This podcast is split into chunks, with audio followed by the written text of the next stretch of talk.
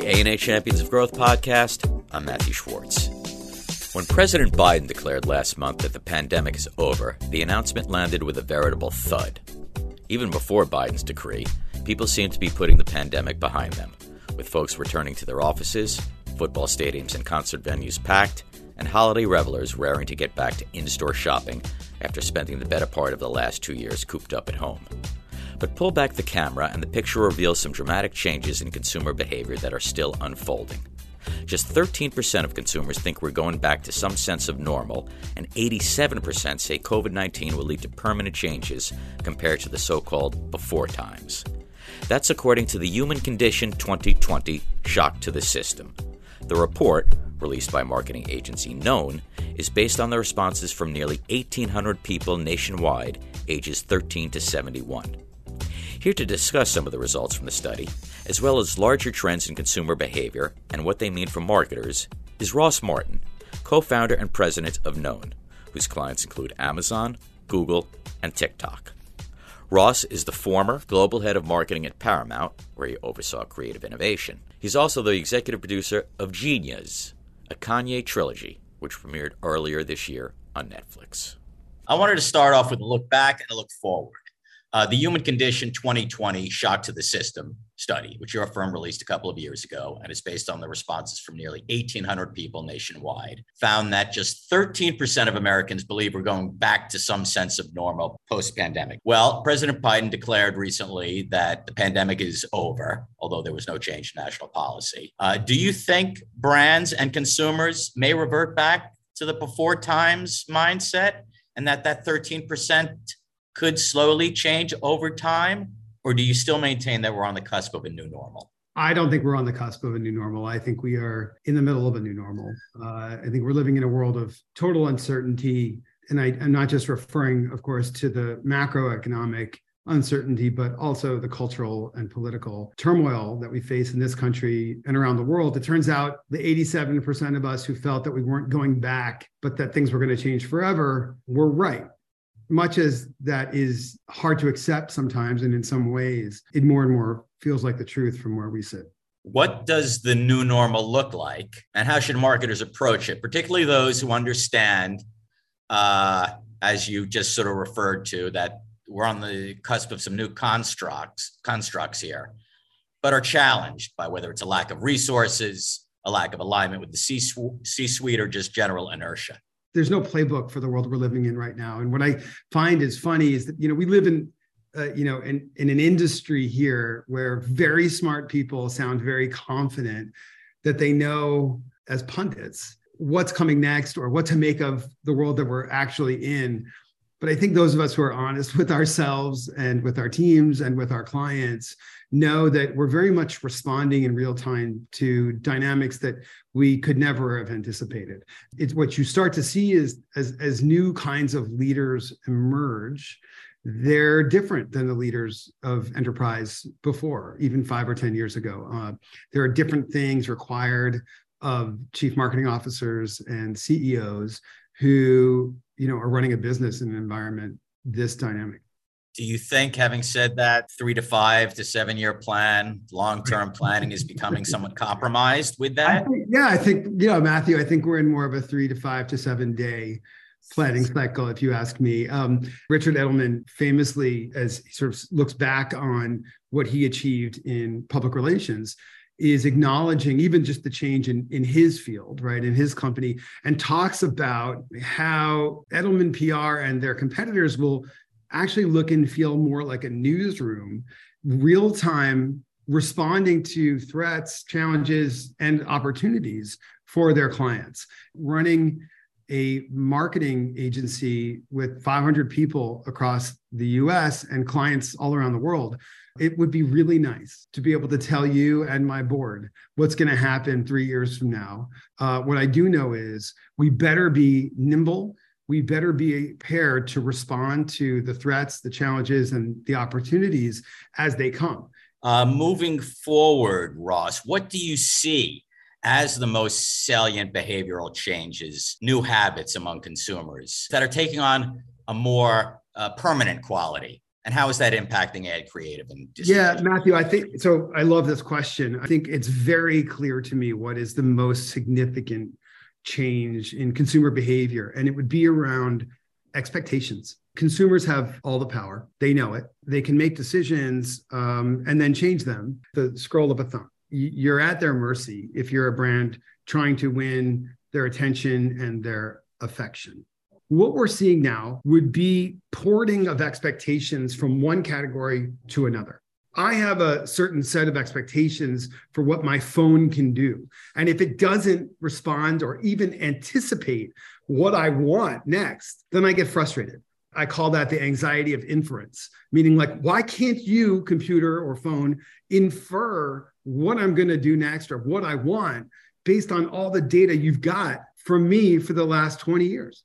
That's unreasonable, but that's a set of expectations that is largely or increasingly being met by technology providers. What is maybe a bit more unfair to expect is that every business could be that responsive and intuitive. I don't believe that when I go charge my car, that the charging station should be ready for me and know that I'm about to arrive. But how far are we away from that expectation? Or when I go to get a burger at my favorite burger joint, why don't they know I'm on my way, even if I haven't told them? We're headed to a world where that's going to be the reality. We're just not there yet. What is very difficult for business operators in lots of categories would be really deeply, fundamentally understanding consumer need, but more importantly, consumer expectation. Okay. And that expectation may be a bit unrealistic now, but two or three years from now, yeah, the, the, the burger joint's going to know you want lettuce and tomato, but no ketchup on your burger.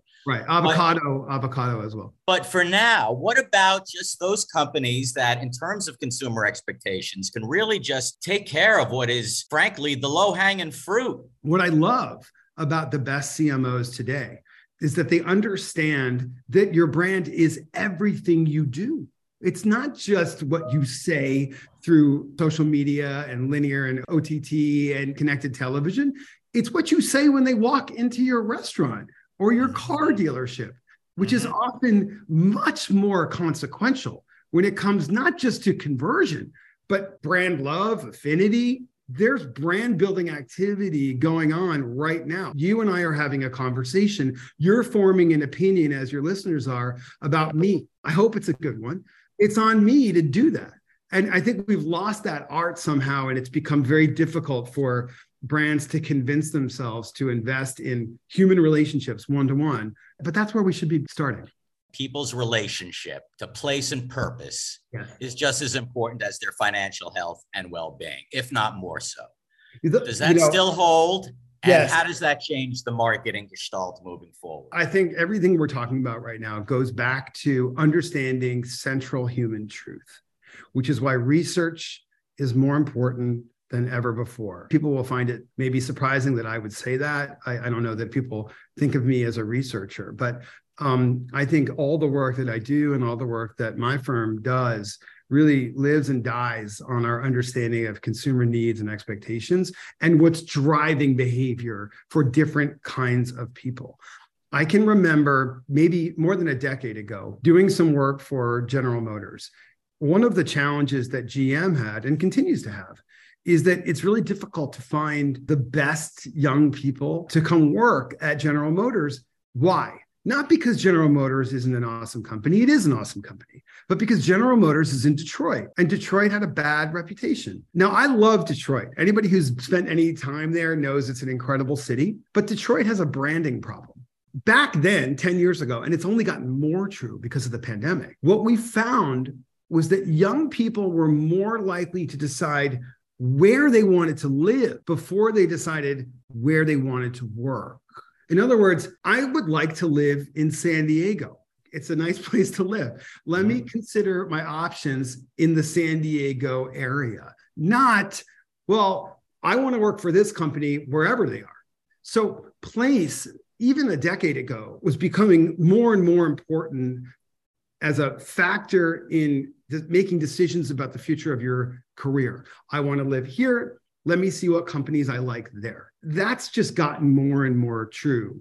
over the course of the last, let's say, three years as place and purpose and identity became more important than geez, I'll just take whoever pays me the most, or I'll work for this company because I love them. I think that's created quite a bit of a challenge for some of the most innovative companies in the world who may work in places that are less desirable. And it's also what's driving a bunch of the resistance to return to the office. Ross, do you see a Venn diagram between this new normal that you're talking about and the groundswell for more so called empathetic marketing that was starting to emerge even before the pandemic. It's funny you bring this up because I'm trying to detect any kind of bias in your question. If you have a personal bias on that word, empathetic marketing or empathetic leadership, it certainly became a buzzword that a lot of people use, especially over the last three years, especially as it relates to the social justice reckoning in the United States and in other countries as well. I'm baffled by the phrase, to be honest with you, because if you're not an empathetic leader, then pardon my language, but get the fuck out of marketing. If you uh-huh. don't, if you don't spend your time and energy trying to understand the feelings of the people you want to reach and connect with, you shouldn't be doing this in the first place. Somehow in our world, the agency culture has taken a hit unfortunately, and that's been crescendoing over the last two decades. If mm-hmm. you're a woman, if you're non binary, if you're a person of color, there's a really good chance you've had a pretty bad experience in whatever industry you're in. There's an even better chance you haven't had a great experience in this industry. And I think that's an existential problem for agencies, for marketers. And it led to some of the, the elevating of a, of a word like empathetic leadership. But let's just be really clear that's table stakes. If you're in marketing, if you're in advertising, mm-hmm. if you're in creative or entertainment, media, you better be empathetic. Otherwise, you're not going to be good at your job. And no one's going to want to come work for you or work with you. How do brands show people they get it? And how do they manifest? Through what they do, inside and out. Let's just start with inside first and foremost you and I could go through a long list of brands. You can tell those brands that have powerful operating systems. They might be very successful businesses. They may be growing or in decline, but you can tell the ones that do and the ones that do not have a belief system behind those operating systems. Then what happens to your business is when things get tough, you have nothing to hold on to. You have employees who find themselves asking really difficult questions like do my values align with the values of the company I'm giving all my time and energy to? If not, why am I here? With regard to agency client relations, of course, agencies are working with their clients for the greater good, to grow both sides of the table, but there seem to be chronic limitations coming from both sides of it. When it comes to agency client relations, what's the difference between growth and healthy growth? Matthew, we need a new social contract between agencies and brands it's broken, it's shameful. And the, the responsibility on the agency side is to be far less opaque and to ensure as an agency that your incentives, which have become so perverse, are aligned with the business objectives of your clients. It's difficult to watch what has happened to this industry to us advertisers, as marketers, as creative people. I said a long time ago, there's no way I would ever work for an agency, having hired a lot of them, let alone run one. And here I am on this podcast with you. And we've said the A word a lot of times. Mm-hmm. And every time you call us an agency, I go, ah, I don't know. I don't know if you want to. Is there another word we could use for that? Most of the agencies have taken agency from their clients, but not given agency to their clients. So we have to develop systems of impact that can respond in real time faster than a human being could to take advantage of what is working and to stop doing what is not working, for example, with a campaign. The only way you can do that in real time is through the marriage of science, technology, and creativity. Digiday called known an Iron Man suit of data science and creativity. I love it. It just was missing one part the human being inside the Iron Man suit. Tony Stark had to be in the Iron Man suit for it to work. The same is here at Known. So, finding extraordinary talent, in many cases, people who don't even come from this industry, but our PhD data scientists who come from careers in advanced academics, advanced mathematics, who have advanced degrees in neuroscience and neurobiology, who work at Known, dozens of them, side by side with executive creative directors who win Cannes Lion Awards. That is truly the marriage of art and science that we've been talking about for a really long time. This industry that we're in is filled with smoke and mirrors. So it's really difficult to see who's actually doing what they say and who's just saying it. This brings me to my next point. Clients deserve so much better. And there are a bunch of agencies who are beginning to work on setting a new standard for modern marketing. We're just one of them. But it starts with rebuilding the trust by being accountable, by being transparent, and by aligning your goals for healthy growth with the business objectives of the clients that you serve. We don't win at Known if you buy more media by the pound. We win when our clients win. Stay with us, there's more to come. We now take a break for a brief message regarding ANA Newsstand. The ANA produces four in house publications covering the latest developments and trends in B2C, B2B, brand purpose, and across the industry at large. With practical insights from leading brand marketers, agency partners, and industry experts, our publications are designed to give marketers the real world intelligence they need to drive growth and boost their value. Find the publications at ana.net slash newsstand. And now back to our show. Welcome back. I'm talking with Ross Martin, president of Known. Ross, I want to come back to the Human Condition Survey and the finding that 30% of Americans are planning to increase local spending at small businesses post pandemic. What does that say about national brands? Will they have to cultivate closer ties to local communities and local tastes for that matter? Or does that get prohibitively expensive and national brands will ultimately have to cede share to local products and services? Everything you just said, I would answer yes and yes and yes. Business became more personal during the pandemic. It's really difficult to watch your neighbors' businesses go under. It's really difficult to drive through your town and see half of the stores empty. And this has happened across the country. It continues to happen because of the precarious economic conditions that we're in, especially in some less privileged parts of the country. What you have now seen in terms of messaging is a, a much more local emphasis from national advertisers, emphasizing the voice, the personality, and the characters of local franchisees, for example, to, to put a more human and immediate neighborly face on really what was before just a giant behemoth of a brand. So they are localizing. They are going to that expense in the sense that I walk up my block, 30% or so is dormant. Are the national brands at this point in the economy the only ones who could afford the space? But if they do buy the space, they have to be more strategic with the investment in terms of how they ultimately message in that environment. We're talking about a couple of different things here, and I'll just break this question in half. I'm going to give you an example of some of the work we did with TikTok last year if you'll remember during the pandemic, your refrigerator was for a while filled with a lot of old stuff that you just you didn't get new stuff in for a while. And so what happened on TikTok was a lot of people, young, middle-aged, and old, were combining kinds of food that you never had seen combined before in funny and unusual ways. And some of those things went viral on TikTok because people were sharing their recipes. So you have cloud bread, you have whipped coffee, you have waffle cereal really funny, interesting stuff that people found amusing, but also they were like, wow, I wonder if I could do that at home. What we did with TikTok is partner them up with Postmates.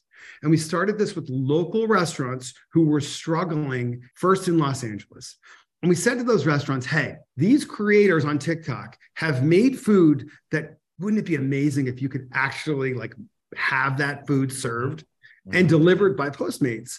This partnership wasn't just great for the brand of TikTok and the business of Postmates, but it also started funneling business through kitchens that were really in trouble in Los mm-hmm. Angeles and delivery people who were also in trouble in Los Angeles and started to revive local businesses through this pilot program. And then also a cut went to the creators on TikTok who came up with these recipes. Mm-hmm. So here you have two national, huge companies, Postmates and TikToks, investing at a local level in business, but in a way that's accretive to their brand and their mm-hmm. business. The mm-hmm. other half of your question how do we reach people in communities all over the country that are very different from one another with messaging on a national level? The answer is there is no one message that is going to work for all of those people, which is why when we launch a campaign, we launch 10,000 or more permutations of that campaign because there are not just segments, there are micro segments, mm-hmm. sometimes hundreds or thousands of them. And we are trying to reach people who are motivated by very different things, who are living in very different kinds of conditions, who believe very differently from one another. And if you are going to try to reach and connect with them with a single national message, you are most likely going to fall on your freaking face. Mm-hmm. And thankfully, the technology on the platforms that we use to reach people has advanced so much that it can accommodate these levels of permutations and these iterations of creative so that we are reaching the right people, the right micro segments with the right messages at the right time in the right way. But there's the digital accommodations. But I wonder also if it comes back to what you had talked about earlier in the conversation about I'd like to work from anywhere. Well, wouldn't that person who'd like to work from anywhere be great on the ground in this community that you are not necessarily familiar with, in addition to the data?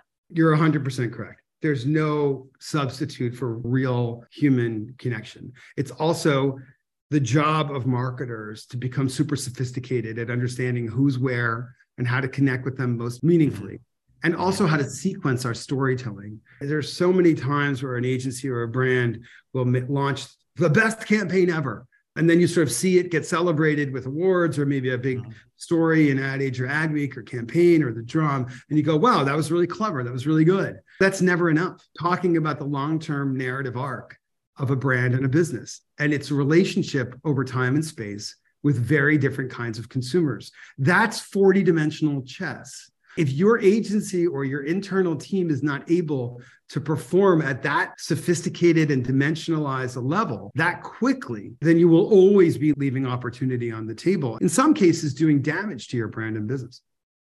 And the Human Condition Survey also showed that the pandemic has changed the nature of work. And now we seem sort of steeped in this hybrid world between people being in the office and working from home. How is that impacting CMOs and their marketing teams, Ross? Is it a boon or a threat to cohesion. If you're in marketing today, if you run an agency like the one I work at, you know that half the battle really is optimizing for individual performance. I want my people who are extraordinary to be the best they could possibly be every day and to surprise themselves with what they can achieve. That's true.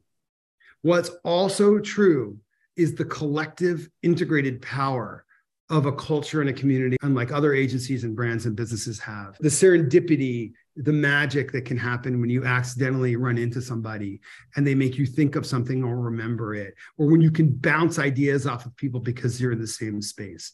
It doesn't work when my rectangle has to make an appointment with your rectangle on a grid on Outlook or on Zoom so that we can connect planned and organized way that doesn't allow for the serendipity that we depend on to be the most creative, integrated, and innovative marketing company. And Ross, as we start to wrap up in this post pandemic world, as it progresses, where do you see branding headed? With so much change afoot and unpredictability, do you see major brands altering their overall tenor and or tone when it comes to consumer engagement? Do we wake up one day and a brand that we thought was fairly entrenched in tradition even though it was keeping up with the digital stuff and whatnot, that brand just makes a really bold moves when it comes to its place in the world. And I think of the recent move by Patagonia and the founder announcing that he was transferring ownership of the company to an environmental nonprofit to help fight the climate crisis. Is that a harbinger of things to come? The power of brands matter more than ever before. Having some intentionality, some strategy, around what you want people to think and what you want people to feel when they see you, when they hear your name, has become more important, not less. The role of brands and businesses in society is more important today than ever. A company like ours, which is 500 people, we have our little impact on the US and the global economy. We have a far greater impact on our industry, on our people, their families, and on the communities that we live in and support, your social impact becomes part of how you live your brand. You mentioned Chouinard and Patagonia. If you look at the history of that company and some of its competitors, including REI, you can see where this was headed a long time ago. And even though we weren't holding their playbook, when you heard that Patagonia was really being gifted to the planet, makes so much sense. It's so within brand. And if you look at some of the work of Bill and Melinda Gates and their foundation, it's the same thing. Ultimately, though, he is a much more controversial figure, having gotten to know Elon Musk through our work with SpaceX. I, I, would say that you can expect the same thing of him. These are leaders that I admire. I think we all can look up to for their understanding of and appreciation for the role they play in the world beyond commercial success. Okay, Ross. And to our lightning round question now what is the most important challenge facing CMOs? The complexity of understanding their consumers. Okay, and we'll have to leave it there. Big thanks to my guest today, Ross Martin, president of Known. To learn more about the agency, go to known.biz. And if you would like to recommend a guest or topic for a future episode, please email me at mschwartz at ana.net. And be sure to subscribe to Champions of Growth wherever you listen to podcasts. That's all for now. I'm Matthew Schwartz. Thanks for listening.